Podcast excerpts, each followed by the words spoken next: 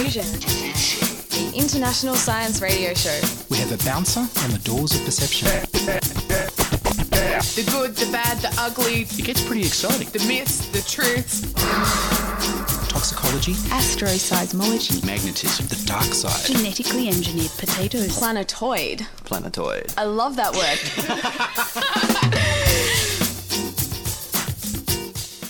Hello and welcome to Diffusion. Sit back and relax while we inject weird and wonderful science directly into your genes. I am Ian Woolf. On this edition, Tim Parsons argues that now is the time for an Australian space industry to light the blue touch paper. But first up, here's a science event with Chris Waterguy.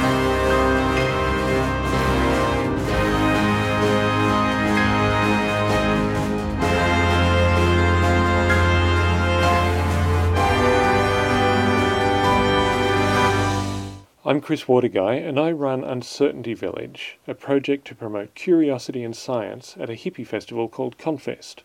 Confest is 6,000 friendly people in the bush near Deniliquin, New South Wales over Easter. It's a fantastic time, swimming in the river, hundreds of workshops from yoga to zombie apocalypse preparation. And while there are many New Age workshops there, we also now have Uncertainty Village in its second year. Uncertainty Village gives science a friendly and prominent presence at Confest. We have workshops on quantum physics, astrophysics, environmental science, practical psychology, self improvement without the magical thinking. We even have a friendly immunologist answering your questions about vaccination. You can find out more at chriswaterguy.com slash uncertainty village, all one word, and we'd love to see you there.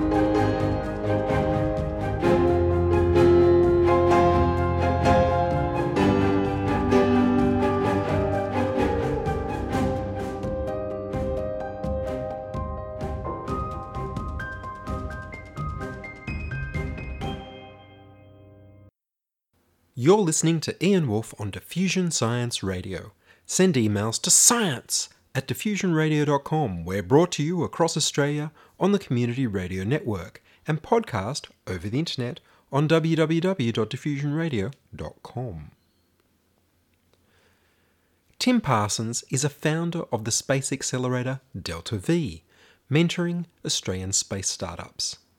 He's running a startup innovation consultancy called XLab, doing projects in the rural sector, health, finance, and defence.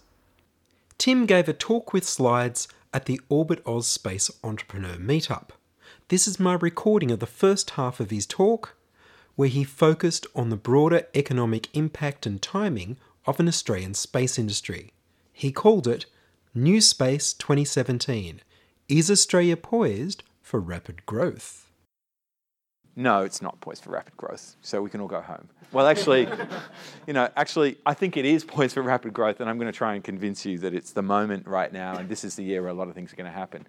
So this is something that I think, as Australia, we still haven't really taken on board. So I'd encourage all of you to do some damage to your bank balance, but really lift up your wider career prospects and do some entrepreneurial stuff. Even if it's setting up a lemonade stand or going and selling something in a market on the weekend, that process of doing and figuring it out and hustling is actually the core currency we, we need in space.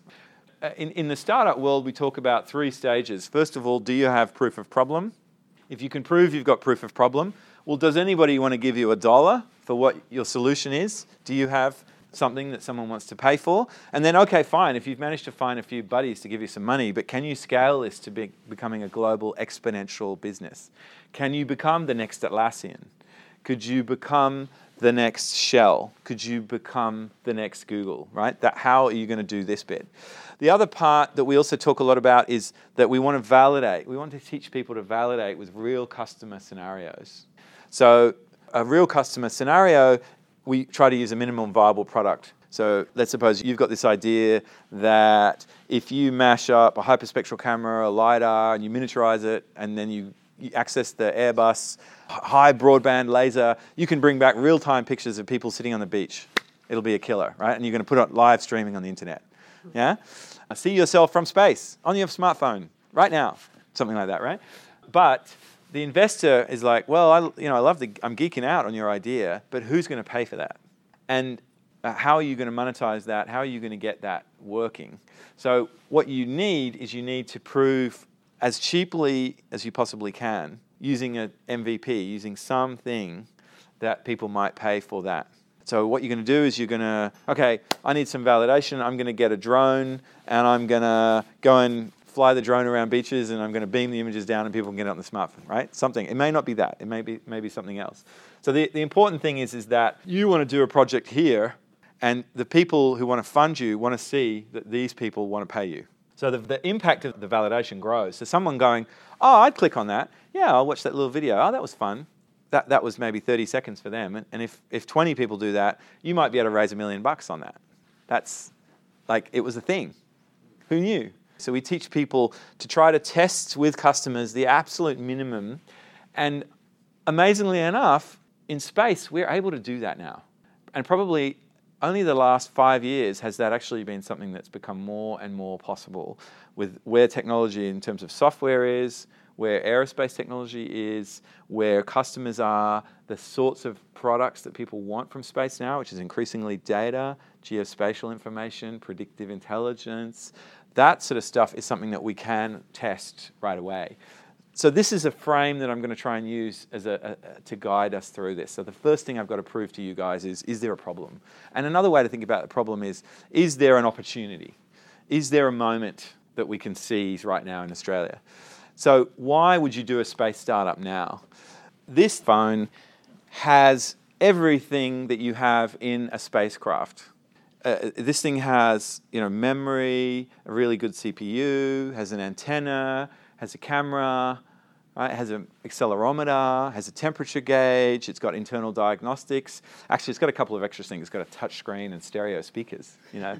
but it turns out that if you fly this into space in the right way, it'll last. And, in, and a few years ago, some NASA engineers did that. They took a Nexus phone, one of the first gen Android phones, flew it into space, and whoa, it lasted 18 months all of these amazing things about miniaturization that have occurred in consumer electronics in the last 10 years have totally transformed the cost of the vehicle, its size, hence its weight. And so we have this fascinating moment where these things, which are about, in this particular case, about 10 centimeters cubed by 10 centimeters by 10 centimeters, the rockets that we have are too big and too expensive to get those into space.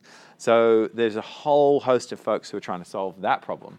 The other thing is, is that these things don't have to last that long, although increasingly they are lasting longer and longer and longer. But the first generation of these, because they were so cheap, they only needed really to establish that they worked. So six months. So that was their version of an MVP in the case of Planet Labs was to fly a bunch of these small spacecraft, get photographs from them, and prove that it could be done, and you didn't need a giant agency in comparison to lots of people in white coats sitting around having coffee for a long time, right? Which is the traditional space program. Failure is not an option. Absolutely every little last thing has to be ticked off. You know, innovation is actually very slow because innovation increases your risk profile. And so that's been the pattern. And, and also this idea that the, the sticker price, the entry price for the ticket into this industry is so massive. Now we do have other, uh, you know, countries with aggressive programs like South Korea, like India, like Ukraine, who've managed to bring the cost way down and do a huge amount. You know, there's a Mars mission that India did recently that was officially $60 million, but unofficially 15. But they actually used a lot of the techniques that we want to use now to lower the cost of, of space. And the only thing that's holding this back right now is not the number of people who've created CubeSats or want to get payloads into orbit, it's the amount of launch slots that people can get. And so there's this big scramble going on around the world to fulfill these launch slots and start to try and see what kind of value can be created. And there's a whole lot of startup activity that's been happening when you go to New Space in the US, for example, which is a conference that happens every year. There is a lot of money in the room. There is a lot of deals going on. There's lots of people thinking about things. Although, interestingly, the US, the market is slightly skewed. It's slightly weird because you have people like the US Air Force and NASA to sell to. And those folks occupy all levels of the value chain and completely stuff up the value chain, actually. Whereas here in the real world, what we have to do is make space service customers who are prepared to pay. or we have to join international programs that are going into deep space who are prepared to pay. We don't have like NASA or the US Air Force at this stage who are able to buy some random piece of kit, for example, who are able to s- support companies like, like Bigelow, which is a company that could not exist in Australia because it relies so heavily on government money. Or even for that matter, SpaceX, which you know, landed a, a multi-billion dollar contract. So we like to think of SpaceX as a startup, and if you visit it and go there and hang out, it feels like a startup, and the engineers are there, and the designers are there, and the 3D fabrication is there. But they won a big ass US government contract, and that's how they've been able to bootstrap themselves up. In terms of the opportunity, the other thing about space startups in Australia, why would we do them in Australia? You know, I've just talked about America, we've got all this money, we've got all these institutions. Why the hell would we do them in Australia? Well, there's this sort of fundamental thing about us. We have this extraordinary footprint of the planet. The tiny population, yet this massive area. And also, this area here, which I'll talk a little bit, about, bit more about later, is the fastest growing economies in the world that are growing faster than anywhere. And this is a great place to launch rockets as well. And so we were uh, out of Woomera, we were one of the first countries in the world to launch rockets with the Brits back in the day. And we still test cruise missiles and all sorts of things in Woomera. The Woomera test range, the enlarged area, is about as large as France. And so you can land spaceships in it, you can do all sorts of crazy stuff. It's been totally monopolized by a bunch of old dinosaurs known as the Defense Department, who use technology that's 20 years out of date. So here's an example of a company in Queensland. This is Gilmour Space Technologies. They have a really interesting hybrid rocket technology. They 3D print the hybrid motor in here, in fact, and, and they even claim they might be able to restart it. And those guys have just raised several million dollars of smart local money, not dumb local money, very smart local money. So that's an example of, I think, the potential of Australia. And, and uh, I'm someone who's been poo pooing launch for a while because I've been seeing a lot of technology people doing launch, but no business people. This is a company that has business people who have hired technology people. I'm a big tick. So, also, very close by is New Zealand. We have a company there called Rocket Lab that successfully raised a couple of hundred million from Lockheed Martin and other folks because hey, guess what? There's not a lot of aeroplanes from around there to bump into, and also they have great technology people, and they've got one of the first new liquid field motors in the world. So it just goes to show that we can do. Even the Kiwis have the talent to do stuff that's better than anywhere else, and we certainly do too. I think there's a proof of opportunity.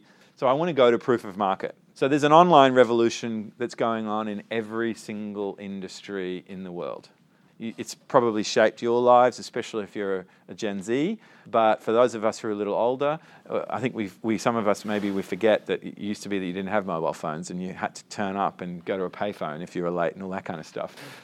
And this is something that you have to be aware of if you're in the space sector.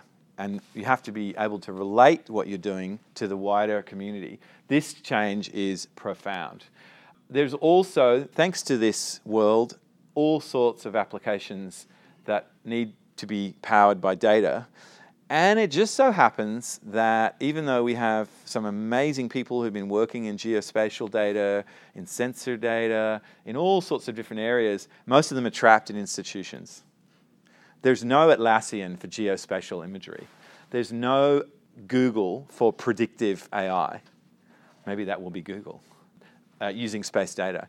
There's a whole raft of folks who are starting to understand how they can do things like, like using GPS to track the tilt in the materials, in the, sh- in the stuff that's being shipped inside the canisters, so that they can make sure that the insurance cover is complete for that product that they want to ship from Australia to China or vice versa, right?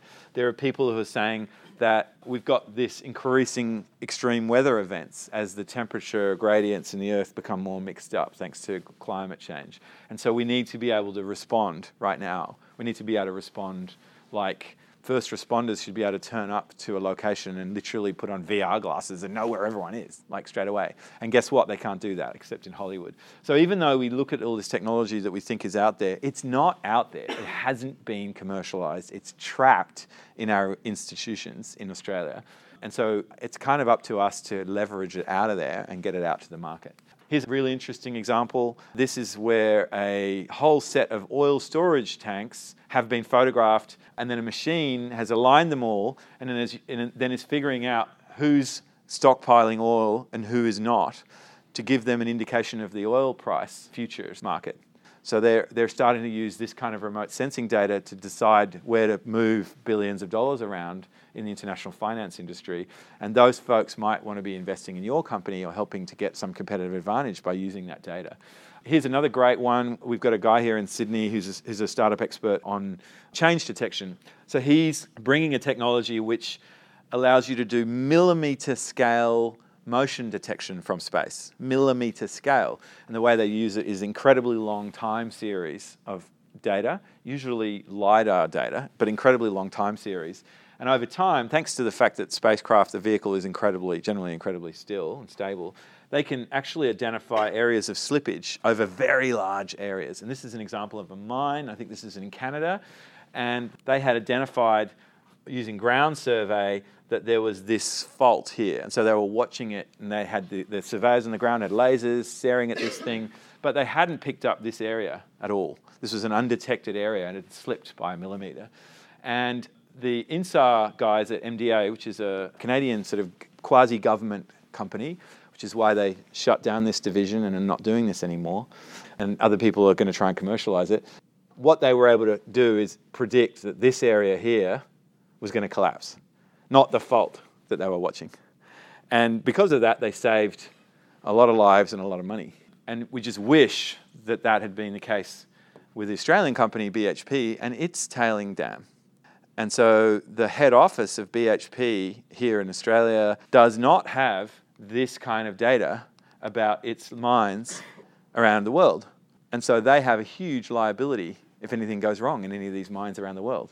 So somebody is going to put these all together and solve that insurance safety problem at scale. That's what we believe using space data. These are just some examples of real world applications. And then we've also got folks locally who are doing a fantastic job. These guys are about to come out in the press. They've had a very successful local raise and they've secured frequencies all around the world for an IoT CubeSat network and I think they're going to be able to deliver that network for about a tenth of the cost of the one that Richard Branson wants to do, if not a hundredth, using small satellites. Extraordinary story. Female founder. She raised $5 million and had her second child and got married all at the same time. So you think you're busy? Wait till you meet Flavia. What we've also got in space is we've got a really engaged online community. Space is crack for geeks. Yeah? Every time a serious story goes out in the news, it, it kind of gets a huge click through rate. And so more and more brands, if they're pitched cleverly, are starting to say, well, let's invest in this. The latest one, thanks to the Google Lunar X Prize, there are a bunch of brands coming into a couple of those Google Lunar Prize teams, like Audi is one. And iSpace, which is a kind of Harvey Norman type retailer in Japan, would you believe, is another. And again, we aren't doing this in Australia enough yet. We haven't figured that out, which is weird considering we win a hell of a lot of awards all around the world for our marketing and our advertising. We have a really vibrant, really active advertising marketing community here, especially in Sydney. And when I go and talk to them about space, they all start frothing at the mouth and get super excited. But none of our startups are. None of our technology people are thinking about that as a possible way of getting funding or of growing their runway or of trying to influence folks. So, you know, this is something else to think about. Hats off to Seb, yourselves, for the Cube Rider program, which was the first ever Australian payload of any kind onto the ISS. No CSIRO, love you CSIRO, but you didn't do it, right? No Defense Department, private startup beat you to it, yeah? No universities sorry guys, you didn't get that award. This guy and his team got that first, the Cube Rider guys, right? So that just goes to show that you don't have to wait. And in fact, as a consequence of, of us moving quickly, the government is now starting to wake up and want and want to move quickly. Let's just talk really quickly about the value chain. A good way to think about it is imagine that upstream is like somebody in an apple orchard growing apples and then they have to get those apples to a supermarket. So they sell those apples to somebody with a truck, and the person with the truck takes it to a market, and then the person at the market gets it to Woolworths. That's an example of a value chain. Apples to the supermarket. So in our case, one way we can look at space is sensors and infrastructure in orbit coming down to the ground. So essentially taking that data, processing it to solve problems, mashing it up, taking multiple data sets, running machine learning systems, AI over it to solve huge scale problems. Now, there's another value chain that's starting to emerge, just starting to emerge, and it'll evolve over the next 25 years to being an absolutely gigantic value chain going that way up into deep space. But that is a much longer and tougher play. Right now, the real opportunities, the real customers he can talk to are here. And interestingly, I've been talking to a few big aerospace companies right now, and they're seeing that the value chain that they're working in is being scrambled. And their customers are ringing them up and saying, you know what, you're giving us this, but you're not giving us this. So we're going to cut you out and work with other people. And those big aerospace companies that have been happily sitting there for 20, 30 years are freaking out. Because guess what? Disruption has come to the aerospace industry, finally, right? So, and to their credit, they're realizing what's happening. They're not being, most of them are not being too arrogant and dismissive. They're realizing that they can go from being this big, successful company to losing hundreds of millions of dollars in a matter of minutes, just like Microsoft did with Apple and Google's products, just as IBM did when the microcomputer came out, right? Just as the Telstra division that does landlines has practically disappeared because the mobile guys ate their lunch, right? So another way to look at the value chain is to flip it the other way. And so the validation becomes more valuable as it goes up. So if you have revenues growing, so the value of your space data per picture might be A, but hopefully what actually comes out the other end is 100A in terms of value. On the other hand, if we flip that, the validation you need as a startup flows upwards. So if we had X customers here let's say even one customer here who's giving you a whole lot of requirements, that's incredibly valuable to you up there. And your ability to do this kind of thing or optimize these and, and start to make that value chain work for you and for your investors or partners or your bootstrapping. Just talking really quickly about deep space, NASA is officially getting out of low Earth orbit entirely and leaving that to commercial operators. So we are expecting over the next five to eight years to have a number of other space stations purely commercial in low Earth orbit, doing all sorts of things for the pharmaceutical industry, using microgravity to heal uh, high efficiency crystals, uh, doing all sorts of stuff, space tourism, you name it.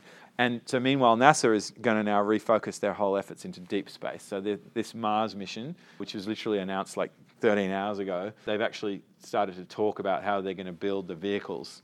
And it's almost like an ISS type thing. There's like five launches to assemble the vehicle, and then there's all these kind of wonderful. So check it out. It's just come out, you know, since yesterday. The, the, their first ideas about how they're going to use their new launch system to do deep space. The interesting thing with deep space is that in, in Sydney, we every couple of years we have a thing called the Off Earth Mining Conference at UNSW. It's a really interesting conference. And one of the key learnings from the Off Earth Mining Conference is that the minerals are worth more left in orbit than brought down to Earth. So the idea that we're going to go and do asteroid mining to create cans of soup on Earth is not going to fly. It turns out that building this kind of infrastructure in space is worth so much. So we think that the in space economy, that bit, is going to grow and grow and grow. And in that realm, government does have a big role to play because they're prepared to do that stuff. You know, they're prepared to do those huge investments, build that infrastructure, the railhead, if you wish. And so there will be opportunities for Australian companies. We have a, com- a group uh, in our in our uh, community called Neumann Space. They have a very, very high efficiency ion thruster technology. They've moved to Adelaide where they can actually get some money for their technology and raised a bit of revenues probably their future commercialization will be in that deep space realm. And so probably they need to be working with government folks and others. But we'll see, we'll see. It's, it's all up for grabs, who knows? Uh, as soon as I say it, it's probably going to be wrong. That was Tim Parsons talking about why the Australian space industry is about to take off. Listen next week for the conclusion of his talk. And that's all from us this week on Diffusion. Would you like to hear your voice on radio?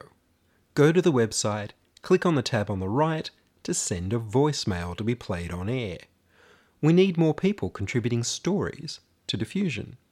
Send your contributions, opinions, helpful suggestions, and donations to science at diffusionradio.com. That's science at diffusionradio.com. And please do send me an email so I know you're listening and you'd like to hear more episodes. Please like the Diffusion Science Radio page on Facebook and rate us on iTunes. Tell your friends. Follow me on Twitter at Ian Woolf. Support the show at patreon.com slash diffusionradio. The news music was Rhinos Theme by Kevin MacLeod of Incompetech.com. Checking production was Charles Willock. I produce Diffusion, which is broadcast around Australia to 27 stations on the Community Radio Network, including 2 RBM in the Blue Mountains of New South Wales, 8CCC in Alice Springs and Tennant Creek, 2 NVR in Nambucca Valley, and 3 MBR in the Mallee Border districts of Victoria and South Australia. Diffusion is syndicated globally on the National Science Foundation's Science 360 internet radio station and also on astronomy.fm. Subscribe to the podcast on the Diffusion website www.diffusionradio.com. That's www.diffusionradio.com and check the website for links, photos, and videos about this week's show. If you enjoyed the show, you can explore more than 900 previous episodes archived on diffusionradio.com, where the shows are labeled by keywords so you can focus in on the stories you want to hear. Subscribe to the Diffusion YouTube channel at youtube.com slash c slash diffusion radio. I'm Ian Woolf. Join us inside your audio device of choice for more science wondering next week on Diffusion Science Radio.